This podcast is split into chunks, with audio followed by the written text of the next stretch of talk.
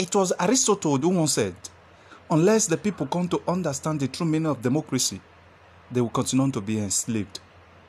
It has become clearer the true meaning of democracy the government of the people, not the government of the leaders or some elites. The sovereign power belongs to the people. As it stands in Lagos now, there is no vehicular movement. There is no work. In fact, the student that went to school earlier this morning, they were sent back home. Some workers were sent back out. All banks closed. The angry youths need the government to respond to the five demands. Then everything will be settled.